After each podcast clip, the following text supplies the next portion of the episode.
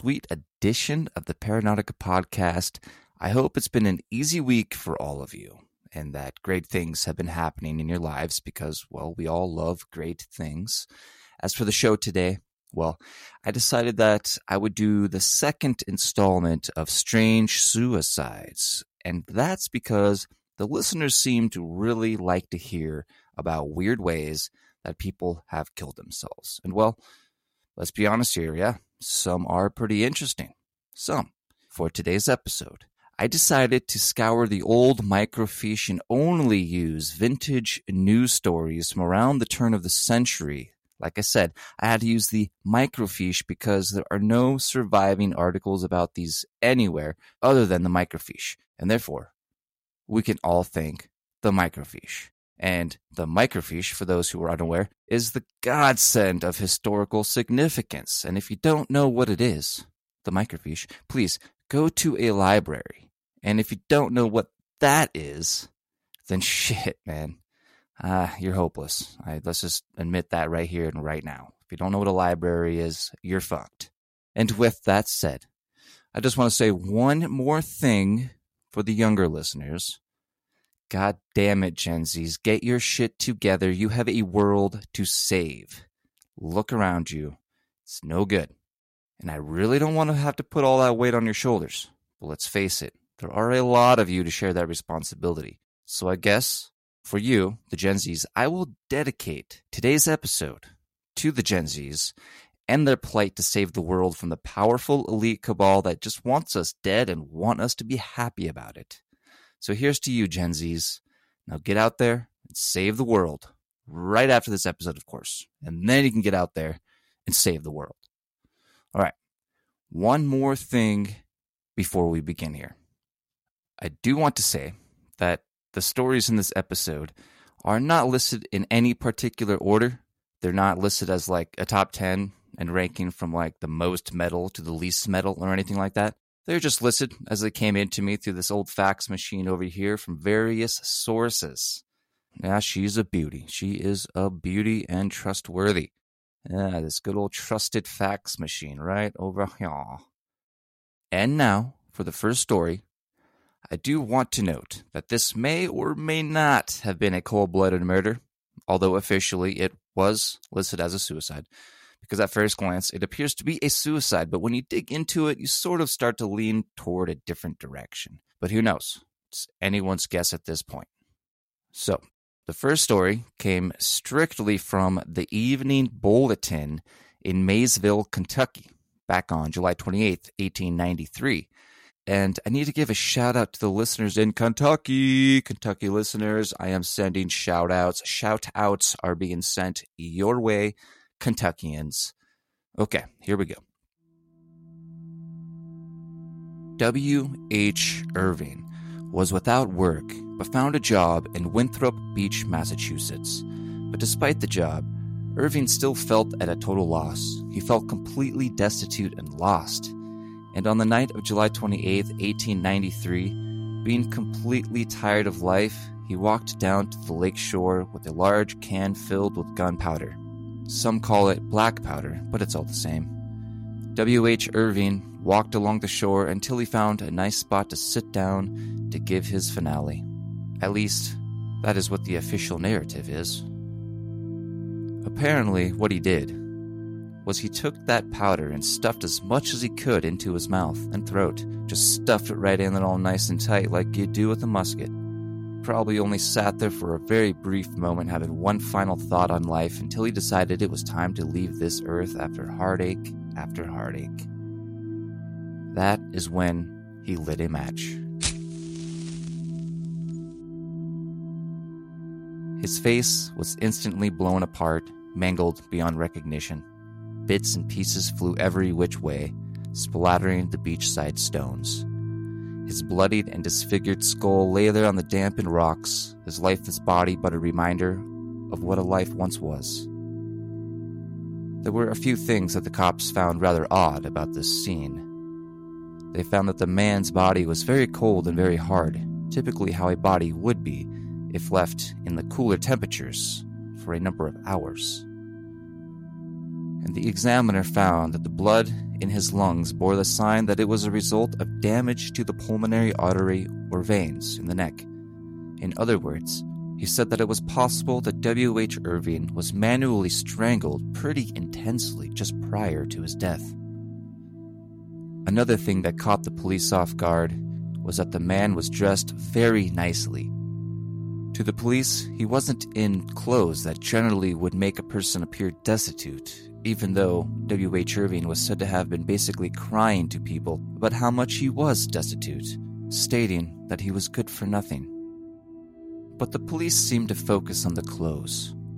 They'd find something that piqued their interest. It was a notebook. Inside the notebook, amongst other notes and scribbles, there was written one entry that caught the detective's eye.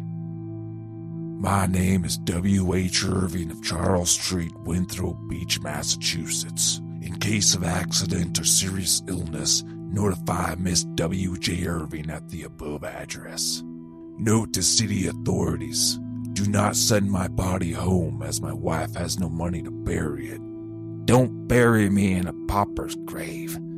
I've been tired of life for the last two years, but I've lived for my baby's sake.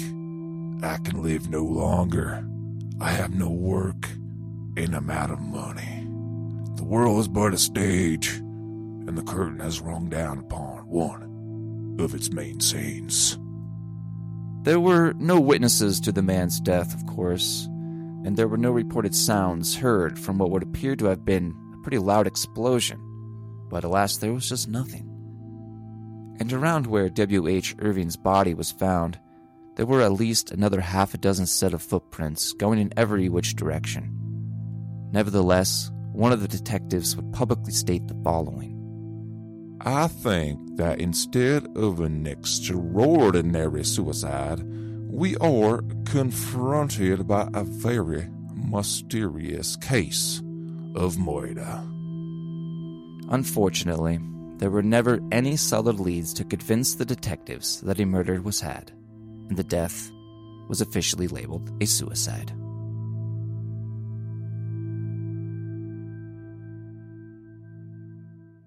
So, this next story comes to us from the San Francisco Call, which was an old newspaper that Samuel Clemens actually wrote for between the years of 1863 and 1864, when the paper was named the Morning Call. The San Francisco Call doesn't exist anymore, as it had changed hands numerous times through the years until the publication was purchased by the San Francisco Examiner. And for those who don't know who Samuel Clemens was, he was who the world knows as Mark Twain, author of The Tragedy of Pudd'nhead Wilson and The Man That Corrupted Hadleyburg and A Tramp Abroad, as well as his more famous works such as The Adventures of Tom Sawyer and The Adventures of Huckleberry Finn. Anyway, this story takes place in early March of 1899 on board the transport vessel Puebla during the Philippine American War which officially lasted from February 4th, 1899 until July 2nd, 1902. Puebla was traveling from Manila in the Philippines to the United States with a six day layover in Nagasaki, Japan, and it was transporting a bunch of wounded and sickly soldiers, probably a bunch with syphilis and chlamydia, a little gonorrhea tossed in there, but it was also transporting a couple of volunteer army officers, a couple of lieutenants, a Red Cross nurse, and a number of the ship's crew, including a surgeon. One of the crew was 40 year old seasoned chief steward John McKenna. John McKenna was a man who enjoyed tossing a few sheets to the wind, you know, getting befuddled, a bit crocked, you know, tossed up, getting a wee tight, stewed, if you will. It said that he liked getting all grogged up and juiced, even lit. So, in other words, he liked to get sloshed or inebriated, as some would call it, or that scary one, under the influence. Or drunk, is what I think most call it these days. So he was all about being that guy. You know the guy I'm talking about, the guy that gets overly stoked about doing some regular everyday thing like going for a cruise around the block on your bike or going down to the corner store just to look at the merch or whatever, but just goes full alpha thinking that he's the funniest cunt on the planet, when in reality, he's being nothing but a total butt twat and everybody but him is fully aware of it. You know the guy I'm talking about. Anyway, The journey that the Pueblo was making typically took about one month to complete, and you can only imagine the absolute drudgery that it must have been. Not just the trip itself, but pretty much everything in life. I mean, it's 1899. Can you imagine all the fun happening aboard ships, all that entertainment going on in the cruise ships, just all that hoop trundling going on? Man. Anyway, John McKenna, being chief steward, took it upon himself to go on quite a drinking binge starting in Manila. He continued his binge all the way up to Nagasaki, Japan, where the ship would port for six days. Obviously, for him, those six days consisted of nothing but knocking back whiskey shot after whiskey shot and having some of the nastiest 1899 sex that could be had with the sex workers looking to make a few extra shillings. Can you imagine? Seriously though, just just imagine how disgusting the sex work on the streets must have been back in the day. With like, you know, not a lot of hygienic knowledge and just swamp ass and tuna salad everywhere. Man, oof. Because think about it, man. Toilet paper in its most basic modern form wasn't even invented until the 1870s. So people would literally just use bits of material like newspaper or the kids' homework or even, get this, corn cobs. That's not even a joke. That is real life.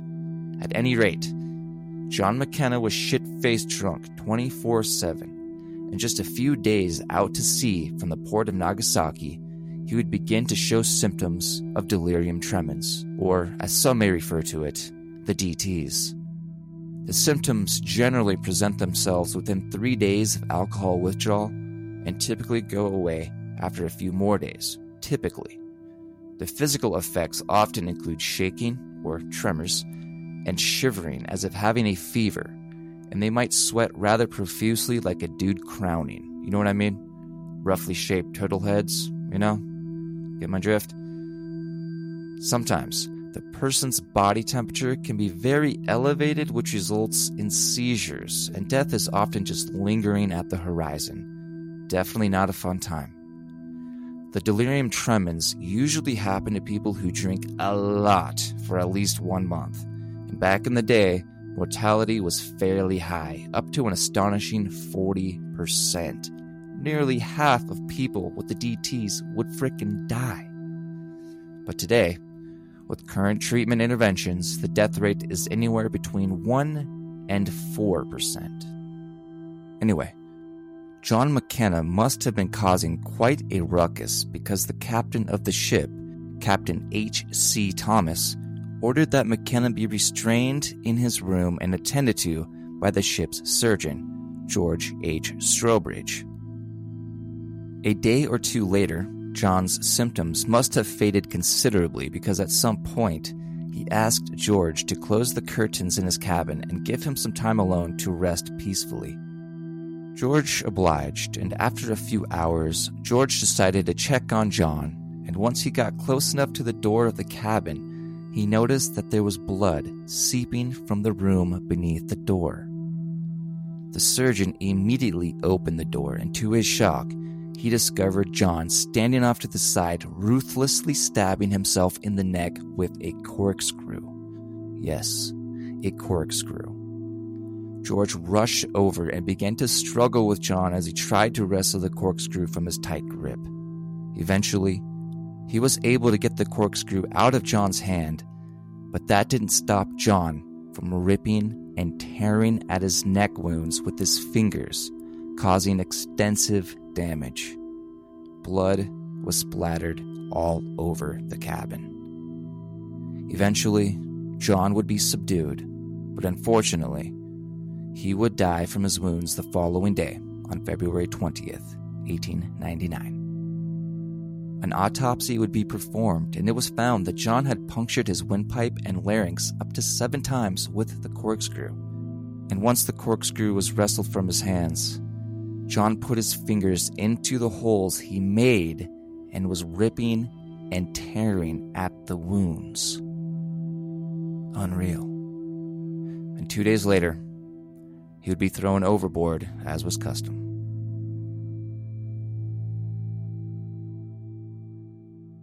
So that's wild. That is wild. That's a wild one. That's uh pretty fucking intense. So, moving on. This next one comes to us from now bear with me listeners, I might get this name wrong. The Wanganui from the Wangan Wanganui Herald. This next one comes to us from the Wanganui Herald, a New Zealand newspaper started in 1865 and lasted until 1986 after being replaced with another publication of the same name. And that means that I need to give my sweet, sweet Kiwi listeners some shout outs as well. So here's your shout out. Shout out to New Zealand. You guys are balling it hard over there, just straight killing it. I love it. You guys are awesome. I don't know about the government. I don't know about Jacinda Ardern, but you guys, the people, awesome. You guys are awesome. I love you guys. Fuck yeah. So, the article is dated the 23rd of November, 1909. There was this theater, the Theatre Moncey, and it had been showing the play Papa La Virtue for three solid weeks, never getting old. People were going to see it twice a day, every day. It was crazy. The play was made up of three acts, and in the third and final act, there were two gorgeous and perfectly obedient turn of the century tamed lionesses. These two lionesses were named Victoria and Cleo, two wonderfully calm and non threatening giant cats with sharp teeth and razor like claws, nothing to be alarmed of. After the show concluded for the night, people were mingling around, talking to each other about the fantastic show, and were watching the theater stagehands break down the sets. The time was right around 11 p.m. The stage manager of the theater was passing by the cage where the lionesses were kept, which was just off to the side from the stage, but still in view of the audience. As he strolled by, the man took a quick glance toward the cage and saw a woman right next to the wide spaced bars which barely separated her from these two extra tame lionesses that were just so cute and cuddly. But remember, this is 19th century tame, which consisted of cruel animal abuse as a means to train the poor creatures.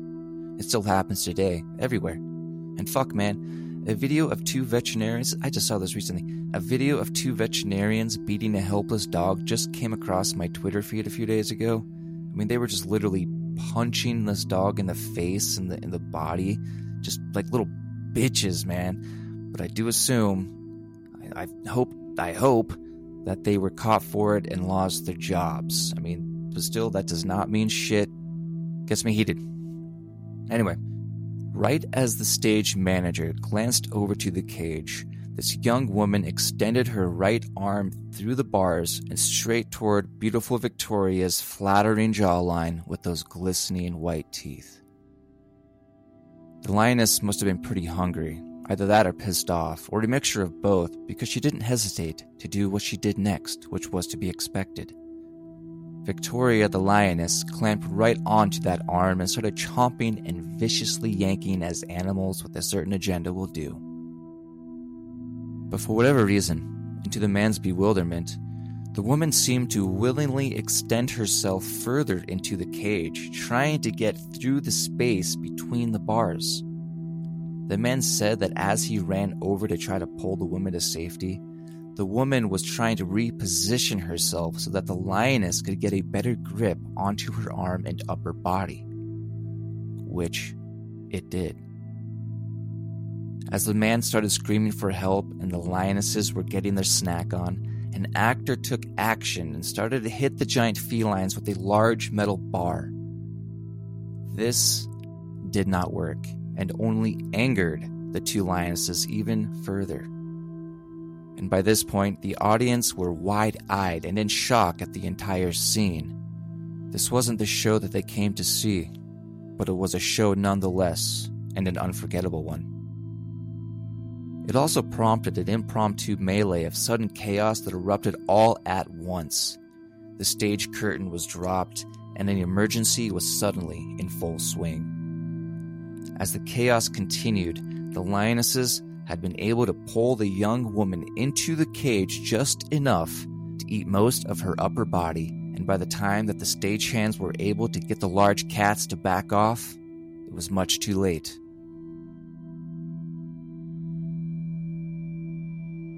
Both the actor and the manager would say that they were positive, absolutely positive, that the woman did not want to be saved from what would have been and what was a certain and violent death by the powerful, absolutely drop dead gorgeous jaws of those animals.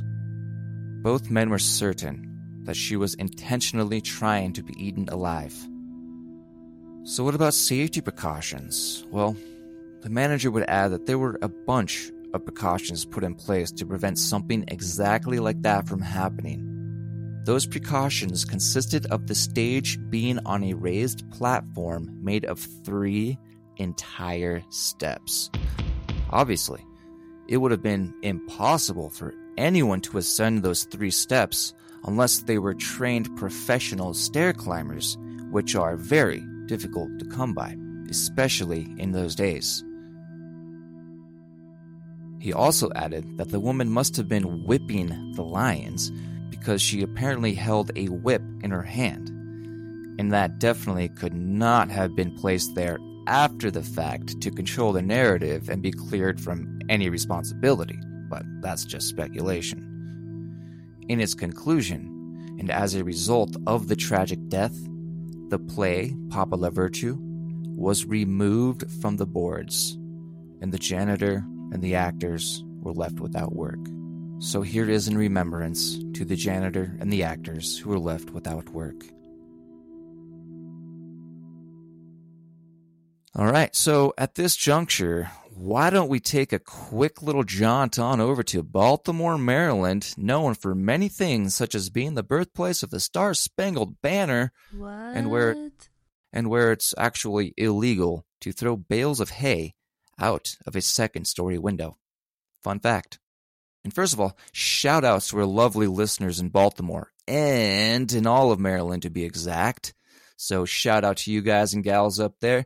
You are all exquisitely sumptuous, just dazzling and ravishing. I just want to grab you all, nom, nom, nom, nom, nom, nom, nom, just nibble you all up like those lionesses on that poor old woman. On April twenty sixth, eighteen eighty seven, it was reported in the Daily Evening Bulletin, again out of Maysville, Kentucky, that the wife of a dentist had been suffering for about five months from bouts of insomnia and aberrations of the mind, meaning that she was going off the deep end. It wasn't looking good. At the end of her suffering, the woman was said to have drank an indeterminable amount of mercuric chloride, which is a highly toxic and corrosive sublimate used in all sorts of things such as preserving wood and embalming people. And it sounds like it's the same substance used for sherm sticks. Sherm sticks, for those who don't know, are cigarettes or joints or whatever dipped in embalming fluid or PCP or both. And the effects of sherm sticks may consist of bouts of psychosis, agitation, and dysphoria, hallucinations, blurred vision, euphoria, and suicidal impulses. Violence against others is also reported. But of course, by drinking it, the woman would have suffered some of the most unbearable pains in her mouth, her throat, and stomach as the chemical tore her insides apart, causing internal bleeding. As she was suffering and waiting for her end to come, she apparently thought that she wasn't going to die because after a while, maybe like 20 minutes or so of complete agony, she took hold of her husband's straight razor for shaving and slit her own throat from ear to ear. The woman, bleeding profusely now, stumbled around for a while wondering why she wasn't dying. But as she was contemplating this entire situation, the solution would come to her. She decided to jump from a second floor window of the house. Unfortunately for her, there was one of those angled cellar doors directly below the window, and she hit that, which would actually cushion her fall quite a bit. But she also broke through the cellar door and fell down into the cellar where she laid motionless on the cold, damp ground. And she was still alive. She would lay there through the entire night and would eventually be found that following day by her husband. But by that time, she was finally deceased. And that's just a horrible, horrible set of circumstances. Poor woman. But alright, this brings us to our next story, the fifth story. Erie, Pennsylvania. The date, December 1st, 1892. Ralph Kane and his wife had four children, and it appears that Ralph also had a bit of a problem with violence against his wife, which caused his wife to file a complaint against him for domestic abuse, and he was arrested, and the next day the police released him from custody. His wife was fearful of him and took the four children and herself to a neighbor's house to sort of hide out and get away from him. But Ralph was privy to where she was hiding and stopped by the neighbor's house, wanting to talk to her. She didn't want to talk, but Ralph was a man with a way with words and got her to agree to come outside to talk to him. As she apprehensively made her way out of the door, Ralph unloaded a revolver into her body, leaving her on the ground mortally wounded. As for Ralph, he had a plan. He ran off to the railroad station where he knew that there were railway cars parked on a steep grade. What Ralph did was he released one of these railway cars, and as it rolled downhill, he ran next to it as it gained speed. And at the most opportune time, Ralph dove himself onto the rails and underneath the massive steel wheels.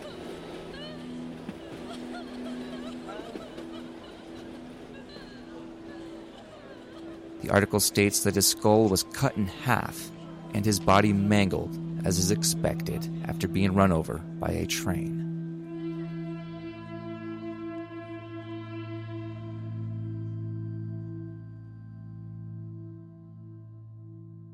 All right, so this next one comes to us from Central Record out of Lancaster, Kentucky. The date is May 18th, 1899. A woman named Belle Coleman was a mentally disturbed woman who was being held as an inmate at the Western Lunatic Asylum, which would later be named Western State Hospital in Hopkinsville, Kentucky.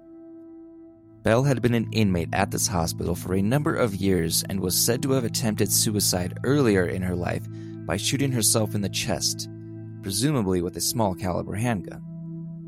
On May 17, 1899, Bella was able to sneak past the asylum's attendants who were supposed to be keeping a close eye on her, and she was able to get into the bathroom.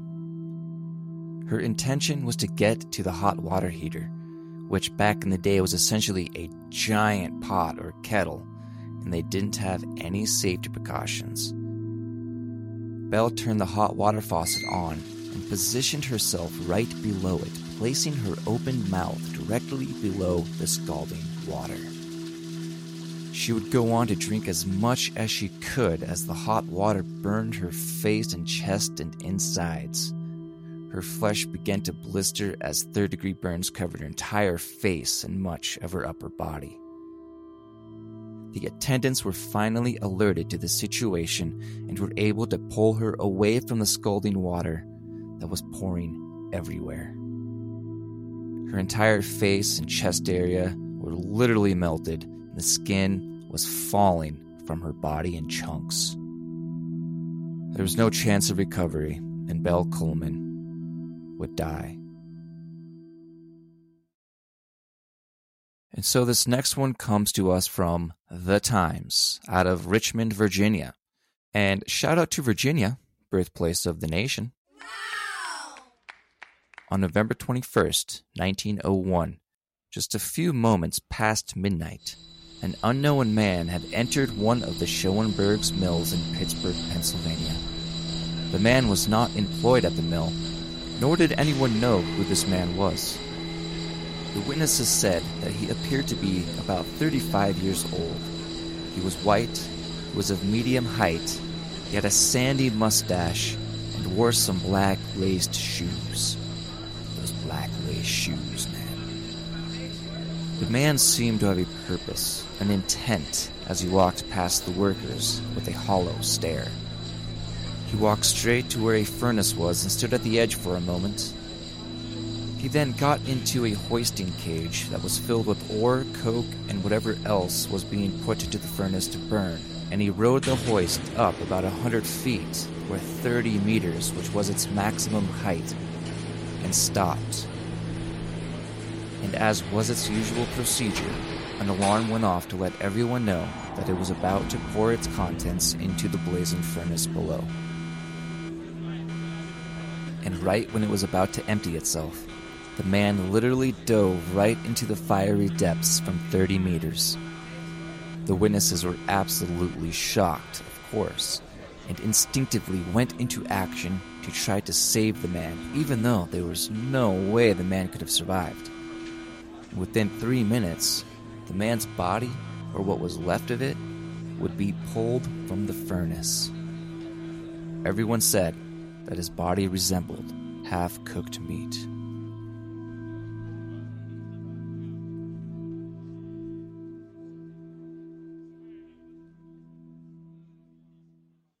But all right, let's put our roller skates on and head back to San Francisco.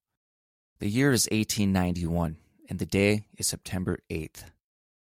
41 year old F.L. Carroll checked into the Prescott House, which was your typical boarding house of the times. But he didn't check in as F.L. Carroll.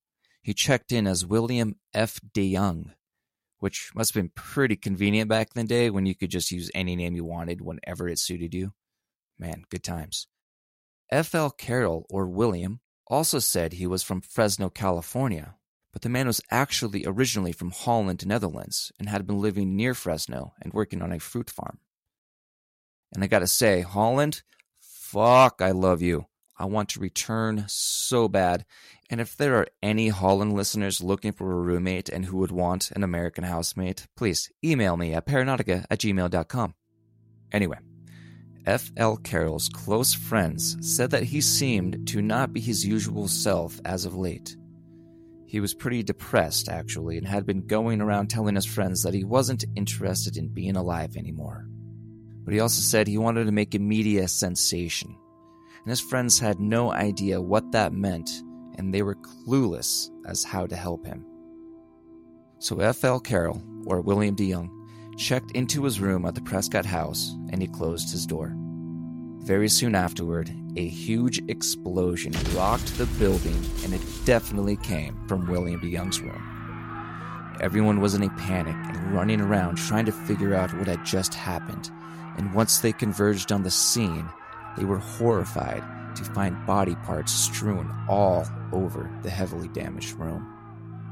The windows were also blown out, and one of Carroll's arms was discovered lying in the street.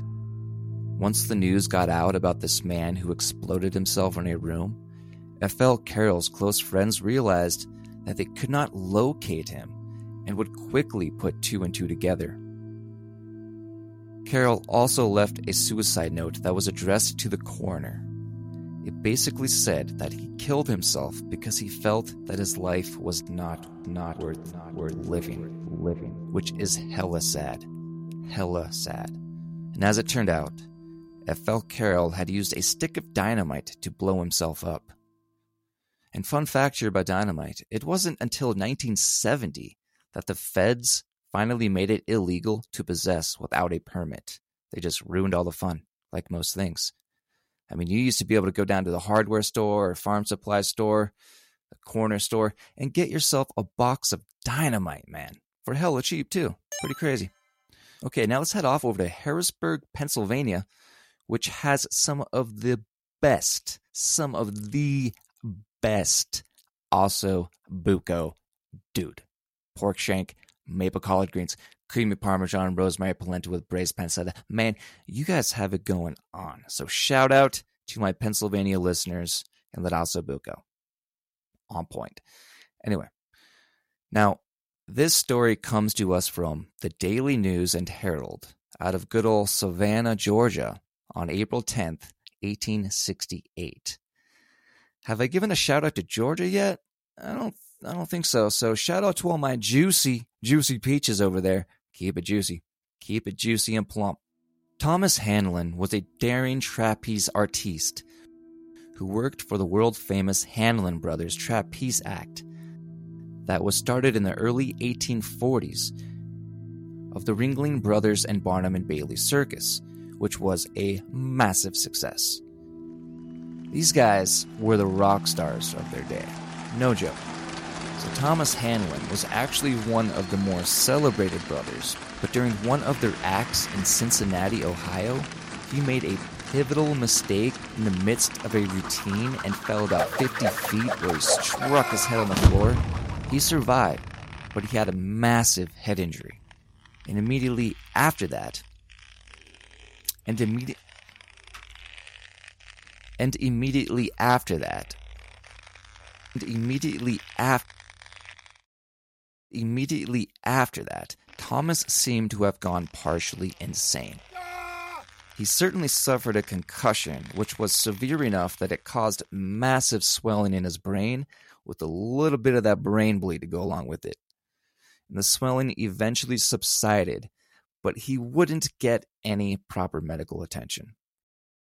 Sometime later, Thomas was staying at a hotel, and on April 9th, he told the owner of the hotel that he really needed to leave for New York.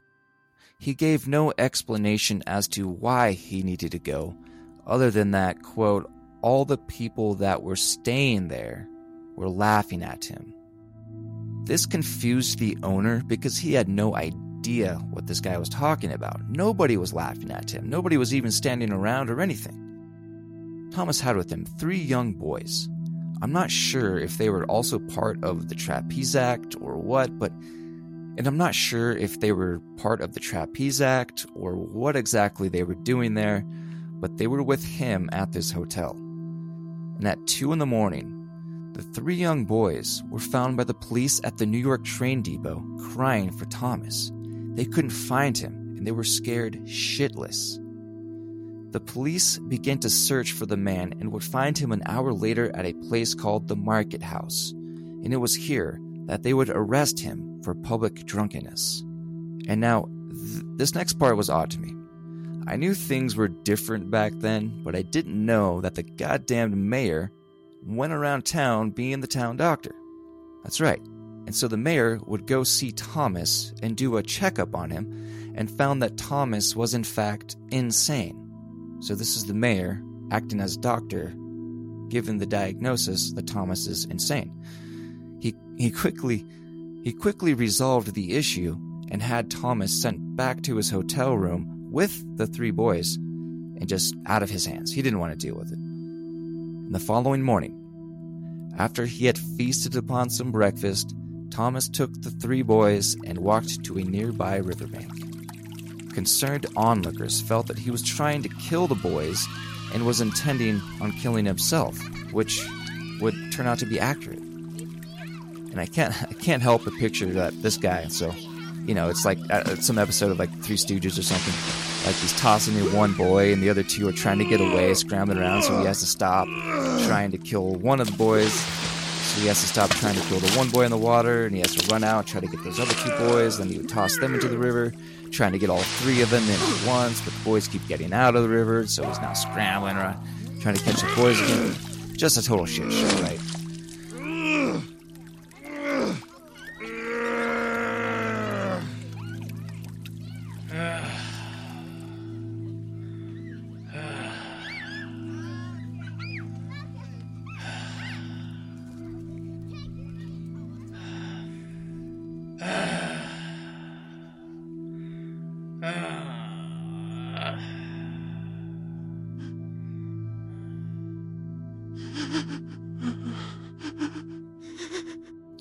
The police would arrive on the scene and try to arrest Thomas, who would put up a bit of a tussle. And the cops didn't like that at all, so they roughed him up and were eventually able to get the upper hand on him, and they arrested him. He was then promptly brought to a secure jail cell where he calmed down for a short period of time.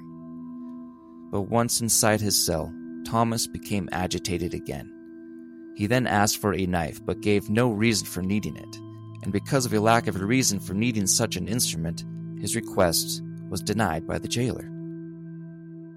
And it makes me think like if he had a legitimate reason for the knife, like maybe whittle a whistle from some chunk of wood he had in there, that maybe they would have given it to him. I don't know, maybe. But the jailer, a Mr. Simmons, later brought Thomas his steaming hot dinner on a pewter plate, which Thomas instantly grabbed and broke into two pieces. With one of the pieces, he attempted to slice his own throat, but it was painfully ineffective. The jailer, shocked, and now having concerns that Thomas would try to hang himself from a hook in the ceiling, would move Thomas to a different cell with another man in hopes that the company would help Thomas. This happened to not be the best of ideas because Thomas proceeded to beat the other man senseless about the head. Again, Thomas was moved to another cell which was absent of a bed or any other structure. What was in it, though, were some heating pipes laid along the floor with one big ass brass nut or bolt jetting from the floor that was presumably holding those pipes in place.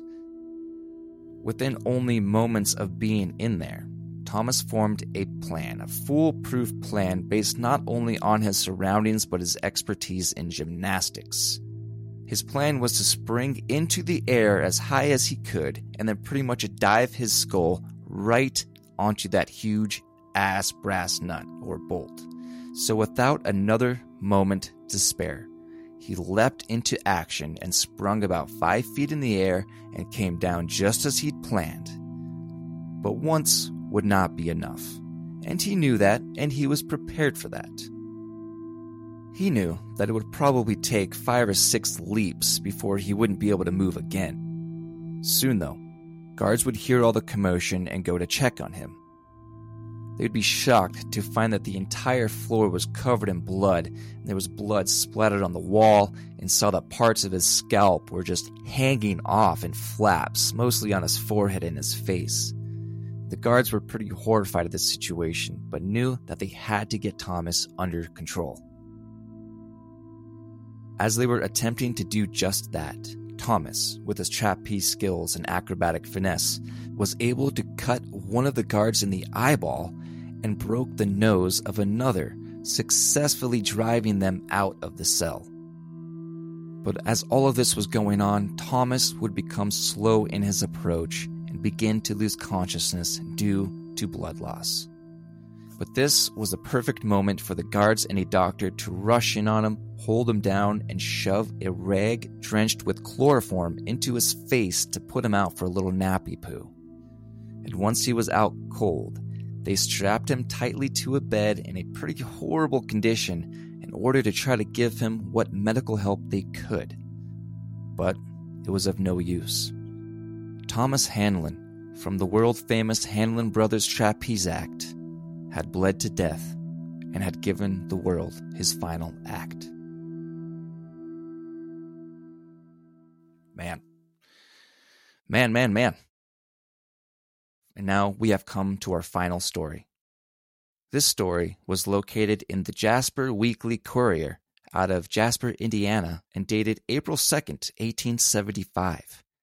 Quick shout out to my Indiana listeners. Delicious sugar cream pie, my bros, and those pork sandwiches are something out of this world. But dude, the corn is off the chart. Just saying. So, the scene of this last story takes place inside of an otherwise perfectly peaceful and quiet machine shop located at number 163 Bank Street. A man, James McCullough, worked as a plumber by trade and had been working in the American Fire Escapes Works which was connected to the machine shop. He walked into the machine shop, which was steam powered, and he asked to speak with the foreman on duty, a man named John Frisbee. He asked John Frisbee if he could sharpen some of his lead scrapers that he carried with him, and John said, Hell yeah, bro. Go do your thing. Now, this steam powered machine shop was full of all this giant machinery that consisted of a lot of these massive cogs. Not pogs, not those super awesome small cardboard circles that we spent countless hours day and night flipping endlessly with metal slammers as our wide eyes glistened with joy and our toothy smiles stretched from lobe to lobe. Not those things. I'm talking about, you know, those giant metal wheels with huge teeth that interconnect with other teeth on other cogs kind of like a zipper that is circular and rotates. So James would walk off to sharpen his lead scrapers. to sharpen his lead scrapers. cough, cough, and was out of sight of everyone else who were all busy doing their jobs. About 20 minutes after James had entered the shop and went off to sharpen his tools, all of a sudden, all of the machinery immediately stopped working. The whole shop shut down. Everybody stepped back and wondered what the hell was going on. At that point, the lead engineer guy, Frederick Randolph, started to investigate the cause and began walking around the main engine looking for signs of the problem. He had gone over all the valves, checked out all the stopcocks, and did all that stuff he was trained to do. But he couldn't find the problem. And while scratching his head, he decided to check out the huge cogwheel over there that he hadn't looked at yet. And as he approached, it only took mere moments for him to realize that there was a squished and mangled human being all up within those cog's teeth. And what made him completely sure, just confirmed his suspicion that this was indeed a human being torn to pieces, was when he noticed the man's completely severed head lying on the floor next to the wheel. Now, this next part is from the original article, and I thought I should include it here, so I will read it verbatim. Quote A most sickening sight was now brought to view. With the exception of the head and the legs, from the knee joint down, there was nothing recognizable. Pieces of flesh and bones varying in size, but none of them larger than a man's hand. Intestines and masses of blood were scattered in a confused manner about the floor, the machinery, and surrounding fence. It was found impossible to collect the pieces by hand, and the aid of brooms and shovels had to be invoked, the whole conglomerate mass being thrown into a box and subsequently removed to the morgue. End quote. The cogwheel itself was 16 feet in diameter and 14 inches wide. And still to this day, nobody knows why the man decided to do it. And it had to have been a horrible way to go. My God. Anyway, ladies and gentlemen, that is going to be it for this week's episode. I hope you enjoyed. Please like, share, and subscribe, and email me at paranautica at gmail.com. You can follow me over on Twitter X under at Paranautica. It's also a Facebook page if you want to check that out. And I've also successfully put the first episode of the Paranautica podcast up on YouTube. Um, if you want to go check that out, if YouTube's your thing. Um, and if you want to help me out with some donations for my consistently hard work, please do. Just $1 would be so insanely helpful and appreciated. You have no idea. And look, I hate asking for money. I freaking hate it. But if you could be so kind and head to my Spotify page where there's a little button to donate, or you can go over to the Facebook page where there are two ways you can help me out through Ko-Fi or PayPal. All of your help is greatly appreciated, as I said, and I'm going to continue to pump out awesome content for your earhole pleasure. And then, you know, everyone does Patreon, so maybe I'm gonna, I'll look into that. I'll look into Patreon. I don't know, you know, everyone likes to do that, so maybe I'll look into that. And with that said, thank you all very much for your support. I'm super stoked and grateful for all of my dedicated listeners. You guys freaking rock. So until next time, stay safe, be kind, look out for one another, keep up the good fight. All right, guys. I'll see you next week.